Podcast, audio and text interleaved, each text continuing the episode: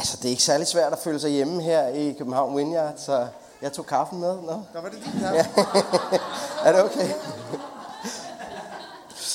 Ja, tak for anledningen til at være Flemming, og dele øh, lidt med jer her i dag. Jeg kom hjem fra Tyskland i går, hvor vi havde øh, sådan to ugers discipleskabskursus med 21 håndplukkede nye kristne fra Iran og Afghanistan, som er i gang med at vokse i troen og forstå, hvad det er at følge Jesus. Og, øh, og det var bare en rigtig velsignet og dejlig tur i øh, Bayern, et skønt sted, grønt sted, øh, hvor der er bakker og dal og grønne enge og det hele. Øh, og så er det dejligt at være her i dag og øh, mærke Guds fred og Guds nærvær. Og øh, så håber jeg, at det, jeg skal dele, vil være noget, som kan velsigne alle vores hjerter. Så skal vi ikke lige bede om det. Far, tak, at du er her. Gud, tak, at du er øh, så tæt på os, og så opmærksom på os, og det vi behøver. Du er så stor. Du er universets herre og verdens skaber, men du er også så intim og så nær, at du forstår os og kender os. Og vi beder om, at du igen i dag vil komme til os, tale til os og være os nær og give os det, som vi trænger til, hver eneste en af os. Og tak, at det må være dig, der får lov til at, at sige noget til os nu igennem det, vi deler beder er om i Jesu navn. Amen. Amen. Vi sang meget om opstandelsen her i lovsangen, og det er jo meget relevant, fordi vi lever i den tid af året, hvor man sådan har overstået påsken og pinsen, og på en eller anden måde nu tror jeg, at vi ser tilbage på det, som skete, øh, det Jesus gjorde for os, da han døde og han opstod. Og, øh, og derfor har jeg tænkt lidt på det her med opstandelsen, og hvad opstandelsen gør ved os. Det, at Jesus døde og opstod, det gør alting nyt for os. Og øh, så vil jeg gerne starte, inden jeg siger noget, og jeg skal også fortælle lidt om mit arbejde, eller det jeg øh, tjener Gud med. Men jeg vil godt starte med at læse noget fra Bibelen, hvis det er okay for jer. Så har jeg sådan en stor sort en med her. og der vil jeg nemlig læse noget fra Salmernes bog. Det er den der bog, der er lige midt i. Øh, og jeg læser fra den klassiske gammeldags oversættelse fra 1992. Og hvis nogen af jer har for vane at tage en bibel med i kirke, det er der nogen, der gør, så kan du læse det sammen med mig. Det er Salmernes bog og salme 2, hvor der står sådan her. Hvorfor er folkeslagene i oprør? Hvorfor lægger folkene planer, der ikke kan lykkes? Jordens konger rejser sig, fyrsterne slår sig sammen mod Herren og mod hans salvede. Så siger folket, lad os springe deres linker og befri os fra deres reb. Han, som troner i himlen, ler. Herren spotter dem. Så taler han til dem i sin vrede og forfærder dem i sin harme. Jeg har indsat min konge på Sion, mit hellige bjerg. Så siger kongen, jeg vil forkynde, hvad Herren har bestemt. Han sagde til mig, du er min søn. Jeg har født dig i dag. På din bøn giver jeg dig folkene som ejendom og den hvide jord som aflød. Du skal knuse dem med et jernsæpter, sønderslå dem som potteskårs, øh, pottemagerens kar. I konger. Vær nu kloge. Tag imod råd i jordens dommere. Tjen Herren i frygt. Kys hans fødder i redsel. Ellers bliver han vred, og I går til grunde, for hans vrede bluser hurtigt op. Lykkelig er den, der søger tilflugt hos ham. Amen. Okay, den her salme øh, er en kroningssalme, som øh, det gamle Israel brugte, når at det var, de indsatte en ny konge. Og hvis du kender sådan lidt til Bibelens historie, så ved du, at Israel var altid sådan et lille land, som øh, jeg tror, det havde sådan lidt indbygget mindreværdskomplekser. Og det, det, man kan godt mærke sådan her, at der er noget trussel i det her. Der er sådan noget brug for at sige, åh, der er en eller anden, der, kan, der er stærkere. Øhm, og øh, den var omgivet af nationer, som nogle gange var fjendtligt indstillet. Og, øh, og jeg tror godt, at vi nogle gange kan føle det på samme måde i vores liv, i den verden, vi lever i, og i det liv, som vi lever, at selv som troende, det kan jeg i hvert fald, selv det, at Gud er i mit liv, så kan jeg godt nogle gange føle mig lille, og føle, at verden er enormt øh, faretroende, og kan tage håbet fra mig. Øh, men i denne her øh, salme, der er det som om, at Israel får lov til lige at løfte blikket, og så se, at de er ikke så små og hjælpeløse, endda. Øhm, og den konge, de har, er ikke bare sådan et almindeligt menneske, men faktisk så er der en åndelig virkelighed bag. Og det er, at Gud er i virkelighed kongen i Israel. Og det er det, der sker, i, når, når deres jordiske konge bliver kronet, så er det faktisk der, Gud begynder at tale og sige, hey, det er virkelig mig, der er konge. Det er mig, der har magten. Det er mig, der passer på jer. Øh, og det siger øh, noget til os, så det vil jeg godt prøve at sige lidt om ud fra salmen i dag, at vi kan leve i lyset af Guds kongemagt, og særligt i lyset af det, der skete, da Jesus han opstod fra de døde. Øhm, vi kan spejle os lidt i den jordiske konge og i det jordiske Israel. Den her lille, som vi opdager, det er vores identitet. At Gud siger noget om vores identitet og hvem vi er. Og det er noget andet end det, vi selv ser, når vi ser på os selv. Øhm, så vi skal forestille os, at kongen bliver kronet. Det er en kæmpe fest. Øh, og øh, der er selvfølgelig musik og ballade og så videre. Og øh, kroningen, det er ligesom øh, klimaks af, at han bliver ført ind i templet. Det er templet, der sidder han på tronen, så bliver der udgydt olie over ham, og helligånden kommer over ham, Guds ånd kommer over ham, og så bruger de den her salme, og i salmen der lyder, der siger Gud sådan her til ham, du er min søn, jeg har født dig i dag. Så det er Guds tale, og egentlig så siger han, det er ikke dig, der er konge i Israel. Men du er min repræsentant, du er mit barn, det er mit liv, og det er min kraft, som bor i dig. Og derfor skal, er det egentlig mig, der skal lede Israel, og det er mig, der skal passe på Israel. Øh, og det interessante er, at lige netop den her salme, når vi går mange hundrede år frem, så er det en af den tidlige kirkes yndlingssalmer. Fordi den tidlige kirke havde det også utroligt svært. Det var faktisk en forfulgt kirke i Romeriet, og mange gange følte de sig utrolig trængt og skræmt af det, der var rundt omkring dem. Men de forstod, at denne her salme handlede faktisk om det, der var sket med Jesus. Jesus blev født første gang øh, af Jomfru Maria, men han blev født en gang til. Fordi der står i Bibelen, at han er den første fødte af de døde. Da Jesus han opstod, så oplevede han også sådan en ny fødsel. Og faktisk, hvis du kan huske historien, så siger han efter sin opstandelse, mig er givet al magt i himlen og på jorden. Så den her salme, den peger også på det, som Jesus er. Og det har vi brug for at tænke på som kirke, at det er ikke Donald Trump, der styrer vores verden, eller øh, Angela Merkel, eller Lars Løkke. Men der er en, der sidder på tronen, og vi sang om det i dag. Han er opstået. Han har al magt, og det gør en kæmpe forskel. Men så er der et tredje ligesom, niveau i det her, fordi det peger faktisk også frem imod dig og mig, hvis du har læst nogensinde Johannes evangeliet. Så står der faktisk i Johannes evangeliet, at dem, der tror på Jesus, de bliver født ikke af mands vilje, ikke af køds vilje, men bliver født af Gud. Og Jesus siger, faktisk kan man slet ikke se Guds rige. Man kan ikke se og opleve Guds magt, uden at blive født på ny. Det, der skete da Helligånden kom over kongen i det gamle testamente. Den kraft, der oprejser Jesus i graven, så han står op og sejrer over døden, som den konge, der har al magt i himlen og på jorden, den samme magt, den samme ånd bliver givet til dem, som tror på Jesus. Du er min søn. Jeg har født dig i dag. Det synes jeg er ret fantastisk. Er du født på ny? Har du modtaget Guds helligånd? Så er du faktisk en del af hans kongemagt. Og det er den identitet, som, som øh, der, som der øh, tales om her i salmen. Okay, så vil jeg gå hurtigt videre til det næste punkt her.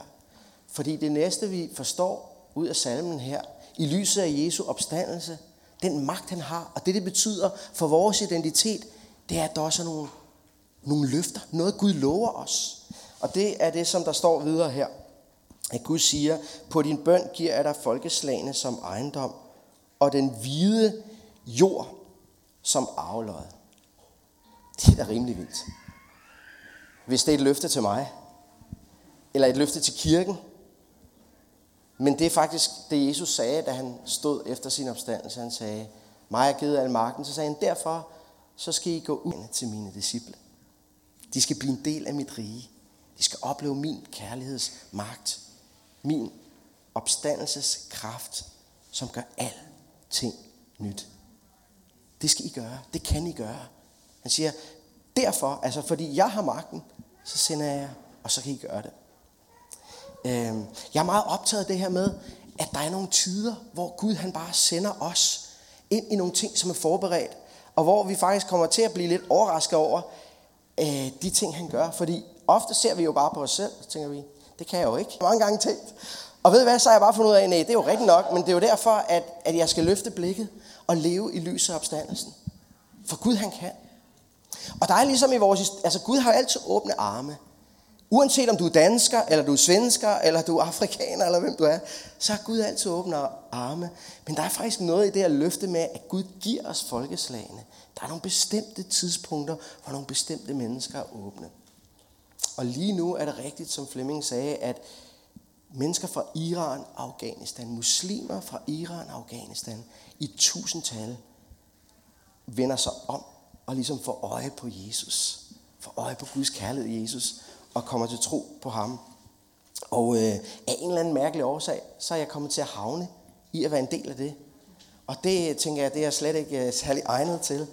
Men, øh, men det er fedt at være med. Øh, jeg har været jeg har været præst i mange år i øh, Danmark, faktisk 20 år, og jeg har aldrig været sådan super god til det. Jeg er slet ikke sådan en god præst, som Flemming er.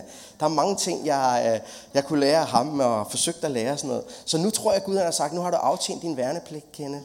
Og nu sætter jeg dig i noget så meget, som sådan, hvor det er lidt, er lidt let, altså. Og hvor at du bare får lov til at se, nu er det mig, der gør det, og du skal bare hjælpe lidt til. Og så føler du endda, at du, at du gør rigtig meget, eller sådan. Men sådan er Gud god nogle gange med os. Det er, det er rigtig fantastisk. Øh, men jeg vil lige fortælle jer lidt om, om, om Iran. Altså Iran, vi, vi kender jo, vi hører om Iran hele tiden. Fordi det er med negativ foretegn, hører vi om det i nyhederne. Og Iran har altid i verdenshistorien været en enorm vigtig øh, nation, et omdrejningspunkt. Det er det. Jeg skal nok lade være undervise om det. Men altså, det kunne jeg godt ud fra det gamle testamente, der Iran er over det hele, eller Persien. Det var kong Kyros, der hjalp Israel tilbage fra eksilet i det gamle testamente, og så videre, så videre. Esther var dronning i Iran. Daniel var premierminister i Iran. Du har masser af Persien i Bibelen. Pinsedagen. De 15 nationer, der, der hørte evangeliet, de tre første etniske grupper, der bliver nævnt, parter, meter eller midter, var alle sammen en del af det persiske rige. Så der var meget kristendom i starten i Iran også, i kristendommens begyndelse. Det har altid været en spændende nation. Og så ved vi godt, at i vores tid, der er det et af de stærke muslimske lande, altså en slyngelstat. Øh, de er dybt involveret i konflikten med palæstinenserne og israelerne. De er dybt involveret i krigen i Syrien. Det er dem, der betaler krigen i Syrien dybest set, holder Assad ved magten, og sådan er der rigtig mange negative ting. Men noget, som vi ikke hører så meget om i nyhederne, det er, at lige nu, der er der en kirke, der vokser. Og det er som sådan en paddehatte, der skyder frem, hvor at tusinder og tusinder af mennesker i Iran møder Jesus og finder håb i Jesus og får lov til at opleve øh, at få et nyt liv øh, i troen på ham. Og det spændende er, at sådan har det ikke været i særlig lang tid. Faktisk indtil 1979, der var, is, der var øh, Iran bare sådan et almindeligt, vi kan godt sige lukket, muslimsk land. Og den, øh, på det tidspunkt var der faktisk mange missionærer i Iran, men der skete ingenting. Øh, altså iranerne var religiøse, de var muslimer, sådan folkeligt indstillede muslimer, og de var slet ikke åbne over for øh, at høre om noget andet. Men i 1979, der kom jo den her iranske revolution. Jeg kan huske den, fordi jeg er gammel. Og gråt skæg. Og det var Ayatollah Khomeini, den her mullah, den her øh, muslimske præst, som overtog styret. Og der væltede man faktisk øh, kongen, som havde været konge. Der havde været et kongedømme i over 2000 år i Iran, 2500 år. Og så, ind, så dannede man faktisk den, den første, kan man sige, måske kan vi sige, det var starten på sådan det der radikalisering, som alle er bange for nu. Altså Iran var den første moderne nation, der sagde, nu skal vi en stat. Øhm, og det var visionen. Og øhm, jeg kan huske, jeg så som dreng, så så jeg ham der Ayatollahen der, så så jeg sådan en masse sortklædte mennesker, der stod og råbte, død over den store satan. Og det var mig, fandt jeg ud af, fordi jeg var en del af Vesten og USA og sådan nogle ting. Og det kan jeg godt huske, jeg var 10 år, og jeg tænkte, åh, åh det virker ikke så godt det her. altså jeg forstod det jo ikke. Øh. Og vi har også set følgevirkningerne af hele den der radikalisering og al den frygt, som der er i vores verden i dag. Ved I hvad? Det utrolige er, at på en eller anden måde, så var Gud med i alt det her. Fordi fra og med revolutionen i 79, der begyndte Jesus at gøre noget nyt i Iran. Øh, der kom et enormt religiøst mørke ind over nationen. En masse undertrykkelse, en masse ekstremisme. Og iranerne begyndte, det er 80 millioner mennesker, begyndte på en eller anden måde at, at blive skuffet over deres egen øh, religiøse identitet og baggrund. Men de havde, har en længsel efter Gud, og derfor begyndte de at råbe til Gud, og bede til Gud, og søge Gud på en ny måde. Og øh, i kølvandet af det, der begyndte Jesus at åbenbare sig for mennesker over hele Iran. Så det er meget almindeligt, når du møder en iraner i dag, øh, og du begynder at snakke med dem om Jesus, så siger de, ja, men jeg har, jeg har mødt Jesus i en drøm. Eller jeg har set Jesus i et syn. Eller på en eller anden måde, så øh, har de en, en oplevelse af ham. Øh, ikke så længe siden, jeg mødte en kvinde og spurgte hende, sådan, hvordan hun blev en kristen, en iransk kvinde. Og hun fortalte mig, at øh, hun boede ude på landet i Iran. Og hun havde sådan en længsel efter Gud i sit liv. Hun var meget håbløs på mange måder. Øh, og hun søgte ham, men øh, han svarede hende ikke rigtigt. Øh, han svarede ikke på hendes bønder. Men så en, en øh, dag, så havde hun en drøm en nat. Og i den drøm, der så hun pludselig en skikkelse, som var helt fuld af lys. Altså, hun kunne ikke rigtig se ham. Det var bare en passion. Det var så overvældende. Øh, jeg vidste på en eller anden måde, at det her var fra Gud. Jeg sagde til ham, hvem er du? Og den her person sagde til hende, jeg er Jesus Kristus. Og hun sagde, jeg ville bare have mere af ham. Jeg ville lære ham bedre at kende. Men jeg kunne ikke snakke. Jeg kunne ikke sige noget. Faktisk kunne jeg slet ikke røre mig. Øh, jeg rystede over det hele. Så sagde hun, men det var ikke frygt. Det var en, en fryd og en glæde, som jeg aldrig havde oplevet før. Jeg stod bare og så på den her lysende skikkelse i noget tid. Og så pludselig så forsvandt det, og drømmen var væk, og jeg vågnede op. Og jeg kendte stadigvæk kun Jesus som en profet. Men jeg vidste, at jeg måtte lære ham bedre at kende. Det er ret fantastisk, at i Iran sker der de her ting nu. Og det betyder, at kirken efter revolutionen begyndte at vokse på trods af meget stærk forfølgelse, så begyndte kirken at vokse, og det gør den endnu. Elam Ministries, som jeg øh, arbejder øh, for, øh, fulgte kølvandene på den her bevægelse. Før revolutionen regner vi med, at der var 500-1000 kristne i Iran. I dag er der flere hundrede tusind.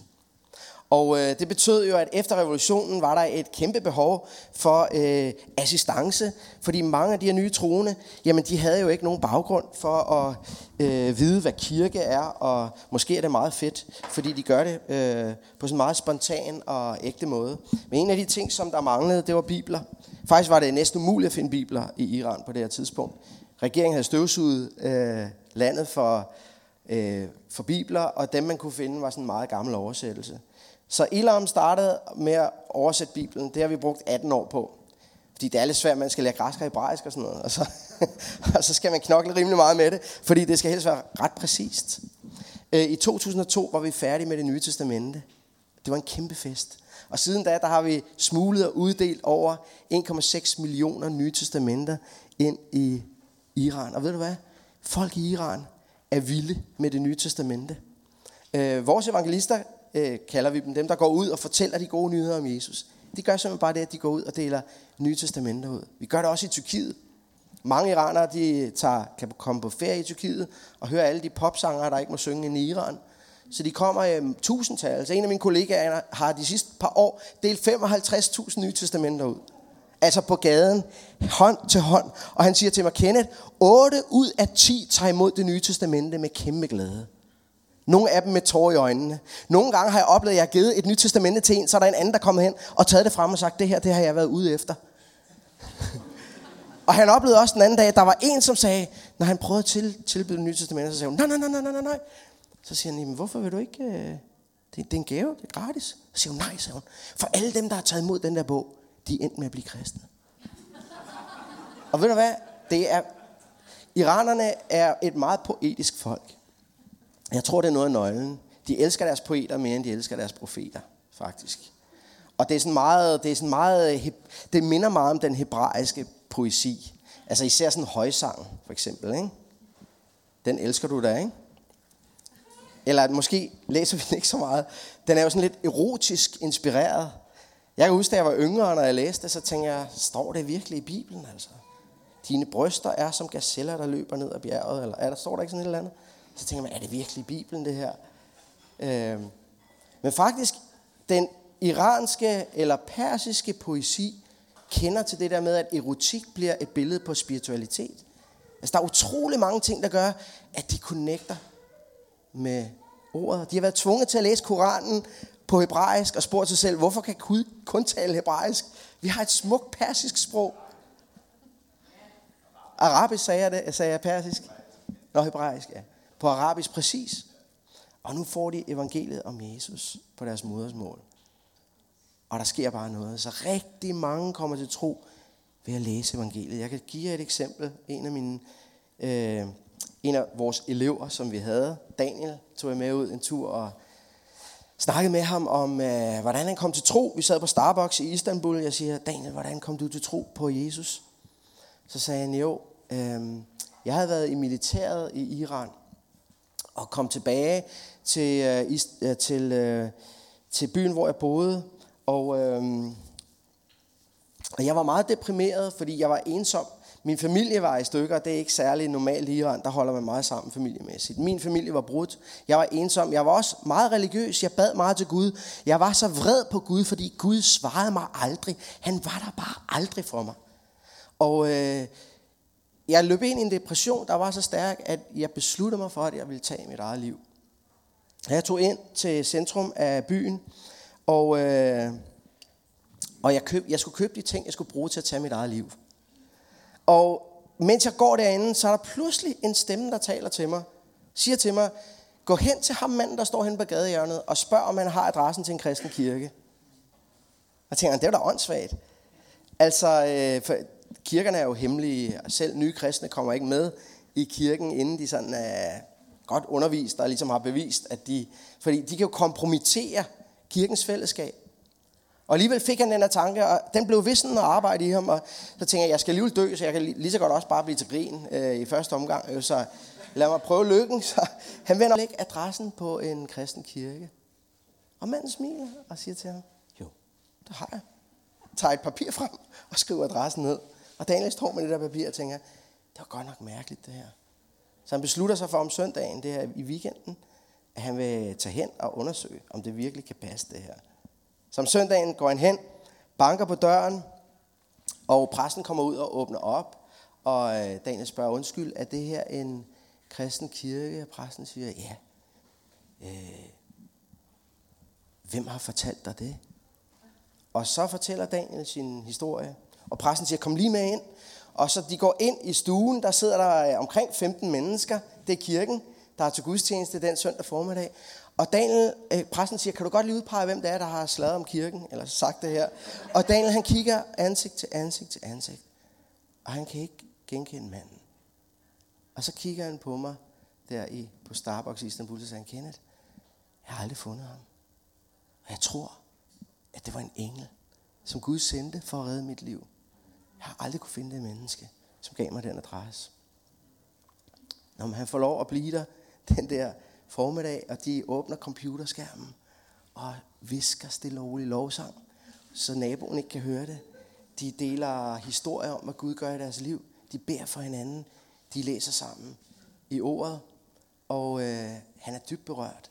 At han har aldrig oplevet noget lignende. Og efter det her, så siger præsten til ham, Daniel, jeg har en gave til dig. Og så får han sådan et her nyt testamente. Et af dem, vi har smuglet ind. Og vi gør det på alle mulige måder. Når nye, når nye folk bliver kristne, så sætter vi et pizzabud. Eller en, en, der skal reparere vaskemaskinen. Og så åbner du pizzabakken, så er der sådan et nyt testamente og lidt, lidt gode sager. Eller værktøjskassen. Så det er, sådan en, det er faktisk meget interessant. Det er min øh, kollega Sivus, der står for det. Jeg skal fortælle en god historie om ham i aften. Men, øh, øh, men han fik det her nye testamente. Og øh, han sagde til mig, Kent, da jeg gik hjem derfra, der vidste jeg bare, at jeg var nødt til at læse det her. Så jeg aftalte med mig selv, at jeg ville udskyde mit selvmord i en uge, for at kunne læse det nye testamente. Og det her er hans ærlige historie. Han, han gik hjem og begynder at læse, og jeg tror, han var nået til Lukas evangeliet.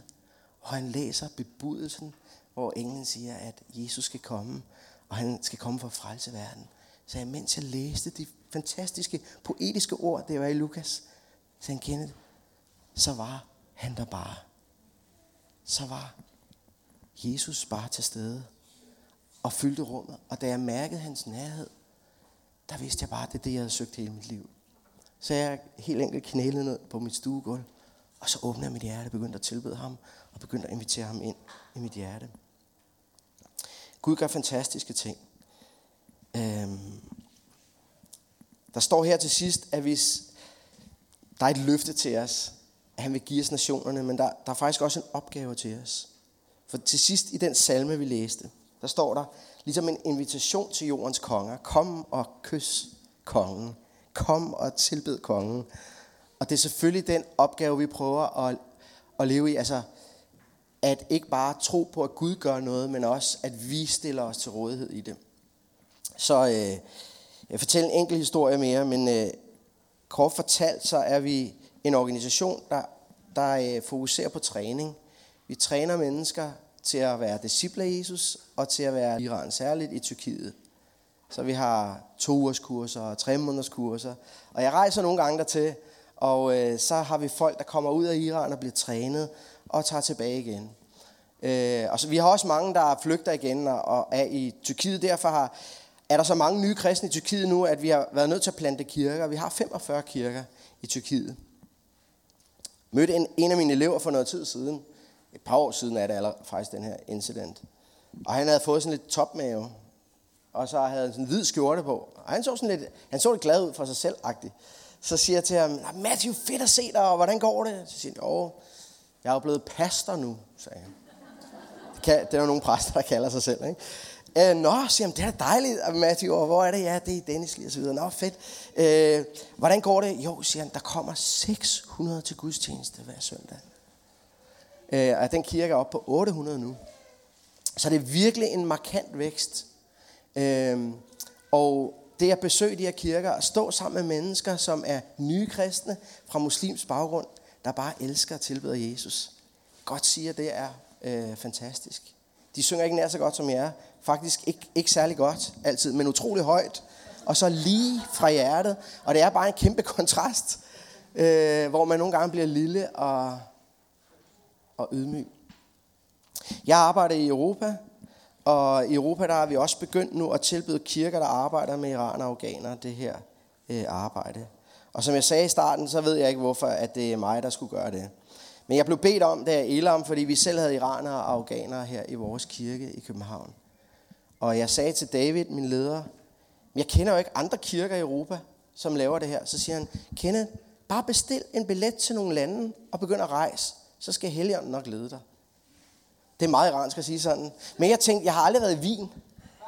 Og det er der noget med noget apfelstrudel og sådan noget. Og det er, så tænkte jeg, det var forår. der jeg tænkte, jeg tager da en tur til Wien, når han siger sådan. Så jeg bestilte, det er helt rigtigt. Jeg, I 2016 i foråret, jeg bestilte en tur til Wien. Jeg kender en præster. Han har ikke noget med Iran at gøre. Han ønsker heller ikke at have det. Men jeg tænkte, jeg besøger Martin. Og så øh, spiser jeg noget apfelstrudel, og så ser vi, hvad Helligånden gør. Og lige før jeg tog afsted, så hører jeg, at der er en i Europa, der har, øh, der har bestilt en stor parti nye testamenter. Så jeg... Øh, jeg får fat i øh, adressen, og min øh, kollega siger til mig, det er en i Østrig i Wien, der har bestilt dem. Jeg tænker, det var alligevel utroligt. Så jeg skyper den her person, og det var meget sjovt, fordi øh, det var sådan, øh, jeg ringede op, og hun tager den, og så toner der frem sådan en, en meget levende, stor brasiliansk kvinde, med meget store armbevægelser. Hun hed Ida. Og hun var så begejstret, og hun fortalte, hun har en meget speciel historie i øvrigt. Hun var operasanger fra Brasilien, som er taget til Wien for at synge opera. Øh, og der blev hun forelsket i en meget, meget tynd, bleg, hvid østrisk mand, der hedder Gottfried. Øh, og Gottfried og Ejda, de bliver dybt forelskede, og de er begge to kristne, og de øh, skal så giftes, så de bliver gift, og kort efter siger Gud til dem, at de skal begynde at arbejde blandt iranske og afghanske øh, flygtninge. Og det er de så gået i gang med, og hun siger, åh, pastor Kenneth, det er fantastisk, og jeres nye testamenter, kan du ikke komme på onsdag og, og, og undervise vores folk? Og det sagde jeg så ja til. Så onsdag, der satte jeg mig i en bil og kørte ud i et industrikvarter i Wien, og kommer ud af bilen der, og så kan jeg bare høre total gang i den lovsang. Og det er en sang, som normalt er sådan lidt stille og rolig, men der var fuld funk på drengen der. Jeg tænkte, det var rimelig vildt. Så jeg går ind i en konverteret fabrikshal, og bliver bare overvældet. Den er pagt fyldt med mennesker fra Iran og Afghanistan. Flygtninge, der står og tilbeder Jesus. Og et 10 der spiller temmelig ukoordineret. Der var en høj svensker, der spillede sådan noget 80'er funkbass. Boundik og det var sådan relativt kaotisk. Og hende der, en stor brasiliansk dame, der karter rundt nede foran og leder lovsang i noget, som selv jeg kan høre ikke er særlig perfekt farsi. Øh, og så var Guds ånd der bare. Jeg blev sådan blæst bagover. Siger lidt om øh, Jesus ud fra Bibelen. Og så kommer jeg til at sige, om er der nogen, vi skal bede for?